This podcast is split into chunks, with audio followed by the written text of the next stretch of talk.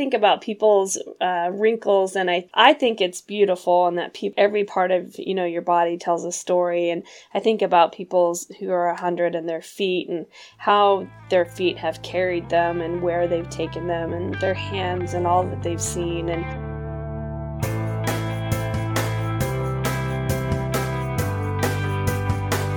Welcome to Zestful Aging, where I talk with fascinating, talented, and inspiring guests who reflect on the adventures and challenges of aging and who are living their lives with vibrance and purpose. I'm your host, Nicole Christina, psychotherapist, writer, and fellow Zestful Ager. I want to invite you to my brand new free webinar, Zestful Aging. Here's how you do it.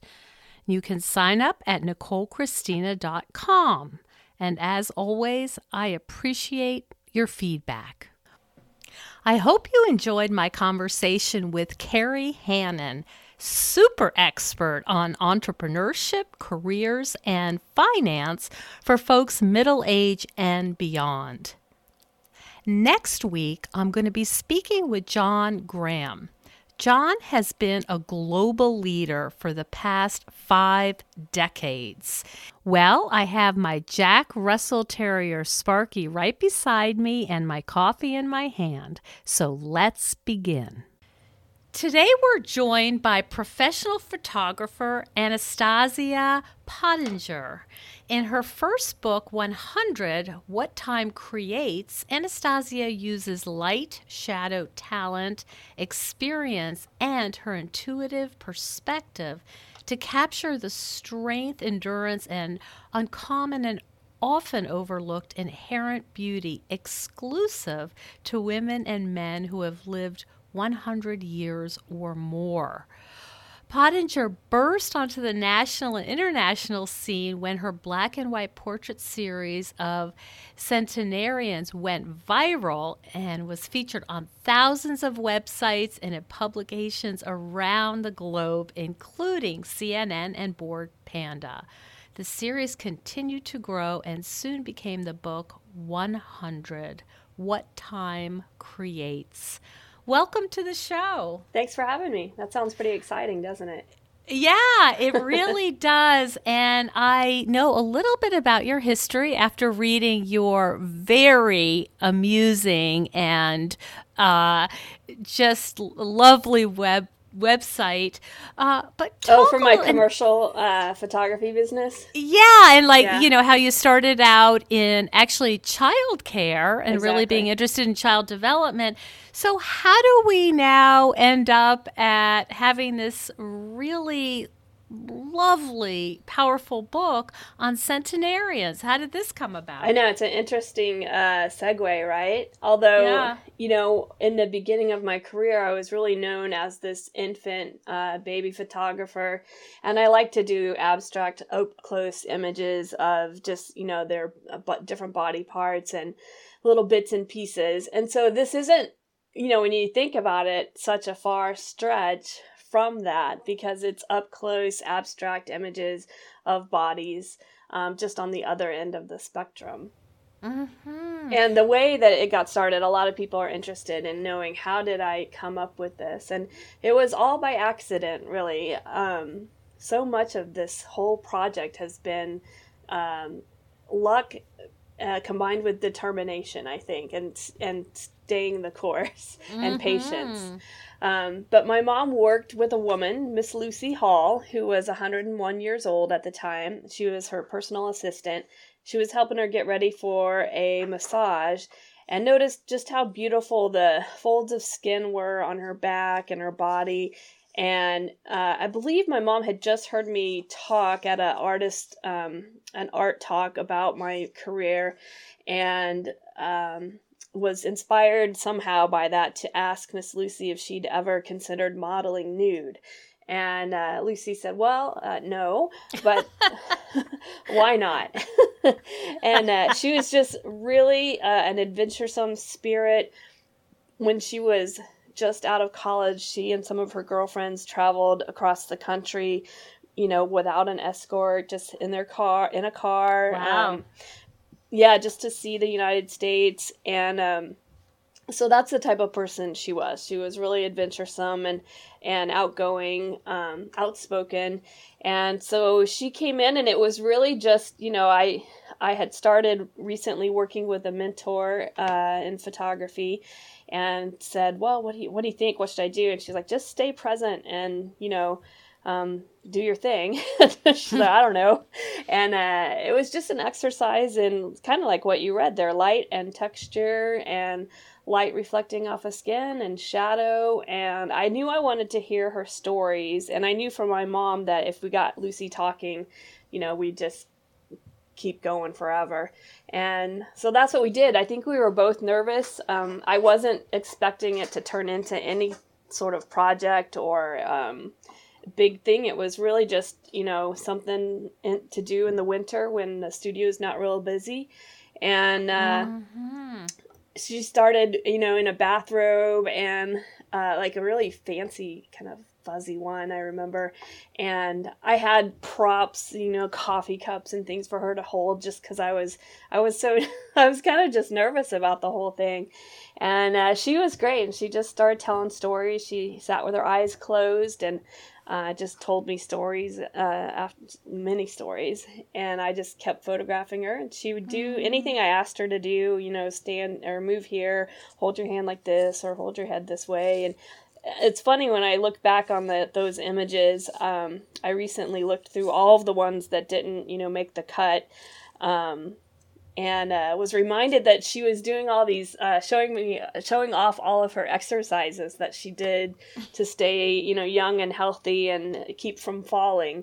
And so she was doing all these back stretches and arms behind her head and different things like that. But so when you were I, when you were taking pictures when you were there did you have a sense that wow i think there's something special going on here I don't think so at the time that I was photographing her because I really, when I'm working, I'm really in the moment and I'm really present uh, with what I'm doing and pretty caught up in that uh, moment. And um, it was afterwards when I was looking through the images uh, on my computer screen that I knew. I mean, I, I really did have tears you know, kind of leaking out of my eyes. It was really beautiful. Some of the images really just mm. um, took my breath away.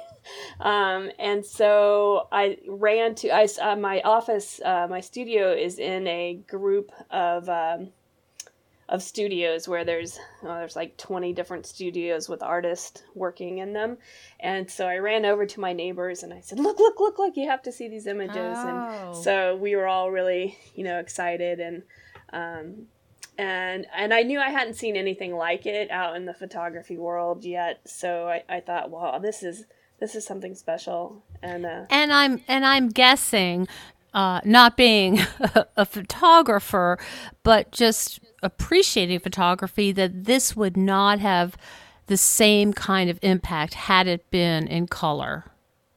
Oh yeah, I don't think so. I don't uh-huh. think so. I think because it's, I mean, I'm really drawn to black and white. Most of the work that I show uh, in the fine art world is is uh, black and white, um, just because that's what I'm really drawn to. Um, but yeah, I don't, I don't think it would be the same. Mm-hmm. It's, it's, mm-hmm. I think it's more emotionally impactful in black and white. Mm-hmm. Mm. And so after Lucy, you saw these, you were brought to tears, you showed your friends, and then what happened next? And then I started entering them. At that time, I was really interested in entering many, many national and international competitions. I was just doing that a lot at that time, and so I was entering. I entered the uh, a couple of the images and in several different competitions, and and picked up you know prizes across the country, and um, and that was really exciting and uh, and great. And one of the one of the um, I'm trying to remember now. One one of the competitions was in New York, and I won a portfolio review, and I, I believe I had. I'm trying to remember if I had photographed uh, one, another centenarian yet at the time. I think I had photographed one other um, person, which was my a friend of mine from high school, her grandfather, and she had uh, seen the first images of Lucy and said, "Hey, you know, my grandpa just turned 100. Do you want to photograph him?" And mm-hmm. so I said, "Sure."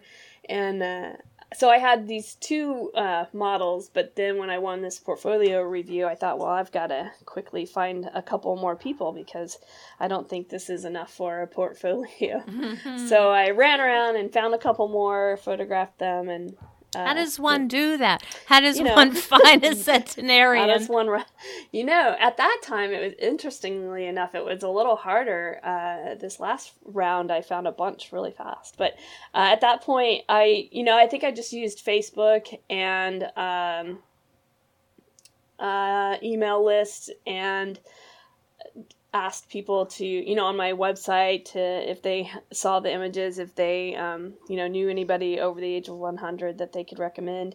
Lucy uh, and my mom, you know, uh, cornered a, one of the guys from the retirement home where she lived, and so, so I photographed him. And the the fourth one came from a uh, a friend of a friend who mm-hmm. heard about it. Mm-hmm. So. I see.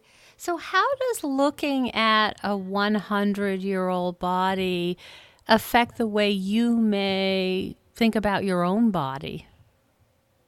I think I uh, appreciate. I don't know. I haven't been asked that. I don't think.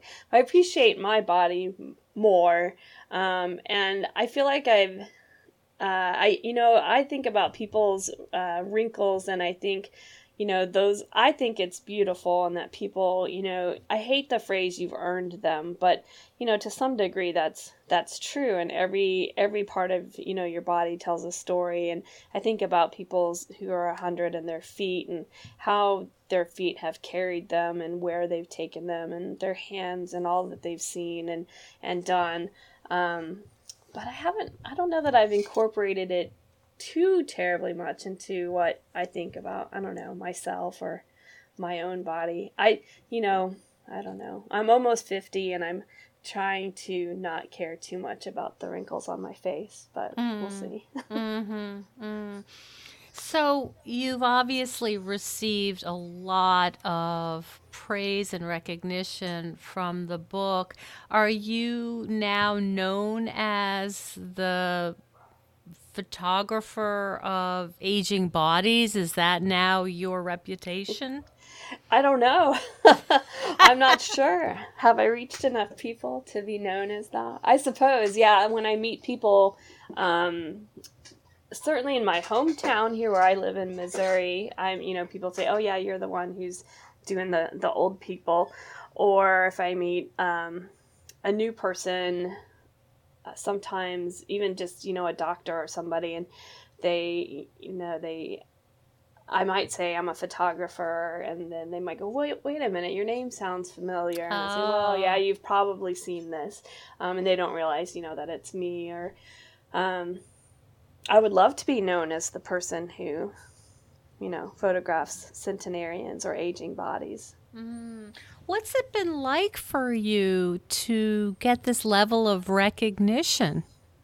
Well, it's it's pretty exciting. I'll have to say, uh, you know, seeing it um, when it went viral, which was about four years ago, I believe, um, four or five, and that was just a crazy sensation. I'm not sure if you've ever had a, an experience like that, but it's totally out of your control. And it just, you know, is like uh, the story about a grain of rice where, you know, one multiply it by, you know, one and then you multiply it by, it just keeps growing and growing mm, and growing. Exponentially. And, yeah, exponentially. And pretty soon you have no idea. And it's, you know, been all over the globe. And really the only way to track it, um, it was just, it was hard to keep track of honestly but i mm. i'll periodically get a whole bunch of hits on my um, facebook page about the project and i'll know from brazil or somewhere and i'll know well the a story must have run about it uh, in brazil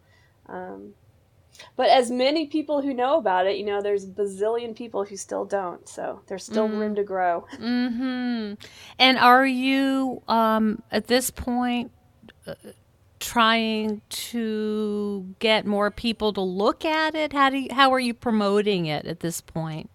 Yeah, so the publisher that I use is a really small press, and we don't have a ton of money to promote or you know go on a book tour or anything. So we're getting the word out by a lot of. There's a lot of um, oh, different uh, people who've written stories across the globe again about it. My Modern Met, different people like yourself interviewing, um, and hopefully we'll I'll be able to travel. I, I promised everybody that I photographed in San Diego that I would come back with the book, so I'll be heading out there um, this spring mm. and hopefully get some more. Um, you know, speaking engagements. I love when I'm asked to speak to an audience um, in either the education field, the art field, um, mm-hmm. social work, anybody who works with people who are aging. Mm-hmm. Um, I've had op- some opportunities to speak to some groups, and, and I really love you know having that that opportunity. I'm no expert on aging, but I do have this sort of interesting, unique experience.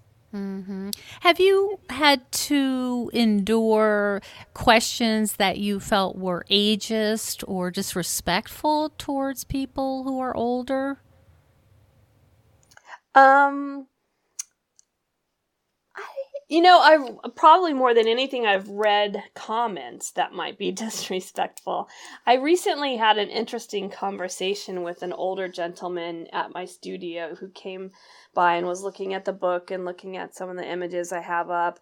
And he said, you know, the one that was really took off and got the project going is one is the one that's titled what time creates. And i don't know if you have the book in front of you but it's an image of a woman. It's her just her torso her breasts on her stomach. And it looks like it could be a blanket but it's her stomach. And um and you may not know you're like is that are those tree roots? Is it you know sand dunes? And then you look closely and you realize oh no it's a woman's body. And he thought it was um he really wouldn't give up the thought that he thought i was being disrespectful and that it was um sort of gawking or uh he thought that was too personal. And and I really couldn't convince him otherwise that you know most people who see the images have a reaction uh, that's emotional in um, you know a touching way or a way like that reminds them of their their parents or their grandparents or you know somebody that they've known or that they loved you know sitting with their grandpa and just feeling his hands and you know playing with his skin and things like that um, but I haven't had too many people to my face, you know, talk about that feeling like it was disrespectful or, or anything. And and my goal was absolutely not to be, you know, of a. I didn't want it to be a voyeuristic feeling. Mm-hmm. I feel like it's very much a fine art uh, feeling when you look at the images versus, mm-hmm. oh, this is just my opportunity to have a look at some you know, nude centenarians. And most mm-hmm. of them mm-hmm. weren't nude. You know, there was only really one who got completely nude, uh, and then others that, you know, were more or less nude, and some that weren't nude at all, just had all their clothes on. What was the reaction of your models when they saw these photos? Well, I think so. Lucy really loved them, and really, in the very beginning, she said she just didn't want to be identifiable, mm-hmm. and that lasted for about ten minutes after she saw the photos and the reaction, and she loved it. She loved talking to people about it, and um, and then the other the other models you know so i always sit down and show them images before we take pictures and we talk for a while. And some of them thought well you know it's not my thing but okay you know i'll participate because i think you know it's important to not um, stigmatize uh, older people and to not you know why are we afraid to look at you know to look at this? Um, and it's very real and and they're very you know gracious and and you know many of them thanked me and said that was you know it was a good experience and that they were really happy that I was doing this. Mm-hmm. Did you have any models that had a negative uh, view of themselves when they saw the photos? No, I don't think. Uh, not that I can recall that anybody said, "Ugh, that's horrible." Mm-hmm. You know, most of them, you know, like myself, when I, you know, look maybe at uh, in the mirror, you think, "Oh, that's not, you know, that's not what I look like." You see yourself, you know, as who you are in your head, and so some, you know, people were, "Oh, wait, that's not really me, is it?" But nobody, you know, broke down in tears and said, well, "Don't." Don't right. this. Why have you published this horrible I thing? I see. I see. Yeah, there wasn't any of that. Mm-hmm. Do you have any plans for your next project? Ah, um, I have, you know, a few ideas that are floating around in my head, but haven't, you know, I haven't taken the time to get busy on them yet. Uh, one is one, another one that I started about the same time as I started this one, but then set it aside. Uh, was photographing my son, who's on the autism spectrum and has a host of other mental health uh, issues. And when he was younger, I photographed him a lot. When he got older and was able to tell me to back off, I sort of stopped. And uh, just recently, we had a conversation about it, and I said, "Do you want to work with me and you know collaborate on something?" And he said he was very excited about that, and said, "Yeah, he would he'd love to do that." So we may start talking about you know what can we do together. Um, How old so is your son? He's fourteen. Mm-hmm. So, what do you imagine for this project? I don't. Yeah, I don't know because I I really want to get his ideas. I need to. I haven't shown him all of the work that I had, um, you know, already of him, and I want to show him that. And then he thinks so much differently than I do that I'd like to get his input on what he thinks we should do, you know, for the next part of the of the series. I'm not. I'm not sure. Mm-hmm. I want to leave it really open. Um, another project that I started working on was um, looking at uh, all the iPhone images that I have in my phone, all the you know photos I've taken with my phone, and I started curating those. Um, and I put them in a in a show I was in recently. I mean, a section of them, but I'm thinking more along the lines of doing uh, some really large prints of of you know many, many hundreds of them all together, it really shows. Um, when you look through them as a large group, it's a very telling story of the important things and the mundane things in my life. Um, and I think it's really interesting and fascinating. Hmm. How? What? What is your opinion of the quality of the iPhone camera? I think it's great. I mean, yeah. I, it's, it's fantastic. Yeah, it's. I mean, it's in some ways better than the very first digital camera that I used in some commercial work. Mm-hmm. And um, I don't have the best newest iPhone. Mm-hmm. I I keep saying I should be allowed to get it because I think I could pay for it by selling images. Yeah. Uh, but so far I haven't, you know, I haven't pulled the trigger on that one. But um, but I've sold plenty of images that I've shot with my iPhone. So I'm always impressed by the photos that come off of that phone. I have to tell you, the clarity, and I just found it to be almost magical. Well, it has way more megapixels than my very first camera, like I said, uh-huh. and my first uh, digital single lens reflex camera. Um, I think had 6.1 megapixels, and I shot. And in fact, I shot some of the, the first. I believe the first two of my models were shot with that old uh, DSLR, and so now, I wouldn't go out and shoot um, models, uh, photograph models with my iPhone, but mm-hmm. I wouldn't use it to probably photograph my clients. But mm. it is the camera that I have in my on my possession at all times, mm-hmm. and that's sometimes the best camera to have. That's and what I've great. heard. Yeah, it's good quality if you know what you're doing. Uh, you know when you're using it, don't zoom in. Uh, that's a terrible thing to do, and uh, and uh, you know, good light makes a difference. Don't zoom in because it's better to put it through an editing program to enlarge. Yeah, I mean it's a digital zoom, so it's just gonna make it all chunky and uh, mm. pixelated. I see. Good yeah, advice. There's my tip for the day. Thank you. Yes, good advice. That's exactly what I always do. So I won't do that anymore. Stop it. Okay, okay. so you know we're we um our audience is sort of middle age, post middle age, and many of them are in this interesting time of life when they're saying, "I want to try something new." Things have really changed for me. My kids are launching, or they launched, or they launched and they're back, but right. things are really different. And I want to do something with my, you know, last third of life. I want to use my creative energy do you have any advice for them about where to start? Well, you know, this is a very interesting question, and I'll tell your audience that we did not talk about this ahead of time. But like I said, I just turned 48, um, so I'm staring down 50. Mm-hmm. And um, I started taking voice lessons this last week. Um, hmm. I'm taking a tango class next oh, week. Oh my boy, did I I'm hit doing, the jackpot! I, I know. I started. Uh, I started. I learned to knit uh, in the last several months, and I started um, taking some poetry writing classes, and I'm doing an acting class next month. So I've kind of exploded.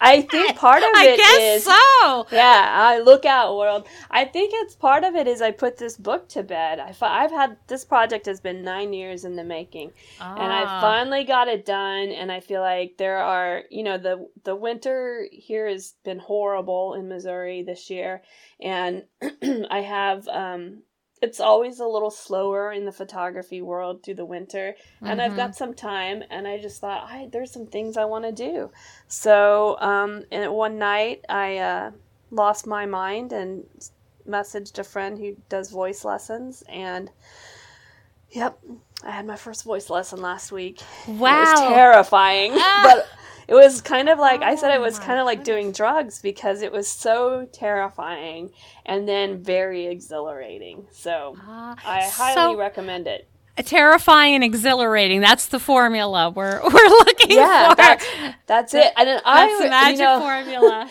look for your community art leagues. Um, you know, there's okay. got to be art organizations in town. Mm. That I know mm. I'm on the board of our Columbia Art League, and we have um, tons of classes from beginners through advanced where people mm-hmm. can come and mm-hmm. take, you know, just finding some form of expression. And you don't have to be good at it, but just doing it can be really rejuvenating and exciting. And I feel more engaged with my body and the world and the community around me when I do stuff like that. So, had you always wanted to sing and it just was sort of uh, dormant and then now you have time? Is that, or did it just kind of occur to you? I think I'm a terrible singer, although, so she said I, I could hold a pitch, and that was good. And I wasn't as horrible as I thought I was. But um, I, uh, no, I hadn't always wanted to sing. like, it's not always been a dream of mine. I would like to be able to sing confidently, I guess. There are mm-hmm. other things, like, I've always felt like, oh, I'd love to be able to act and do some community theater. So, um, you know, now that the, I've one, I've launched one, and I have one who doesn't need us so much anymore.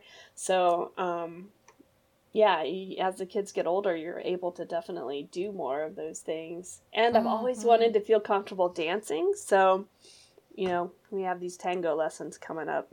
Wow, you are. but you know, I love the way you talk about it like, oh, so I'm going to do this. I mean, you put it out there that look, this is really scary. I'm I'm taking a a, a chance here.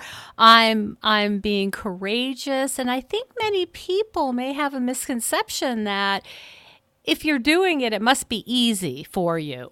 Oh, and, you know what I mean? Yeah. No, it took like five or ten minutes of me going, "Oh my gosh, oh my god, I can't do." Oh, you know, standing. I had to turn around and not face my, you know, instructor, and she's a friend of mine. I just couldn't. I couldn't ah. bring myself to do the first, you know, notes of singing along, and oh, it was horrible. But how did you finally get yourself to sign up? Man. Was there a particular thing that pushed you?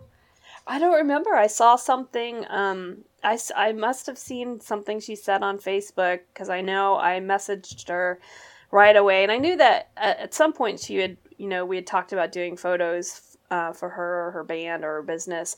And I just sent her a message and I said, "Hey, do you want to barter for voice lessons?"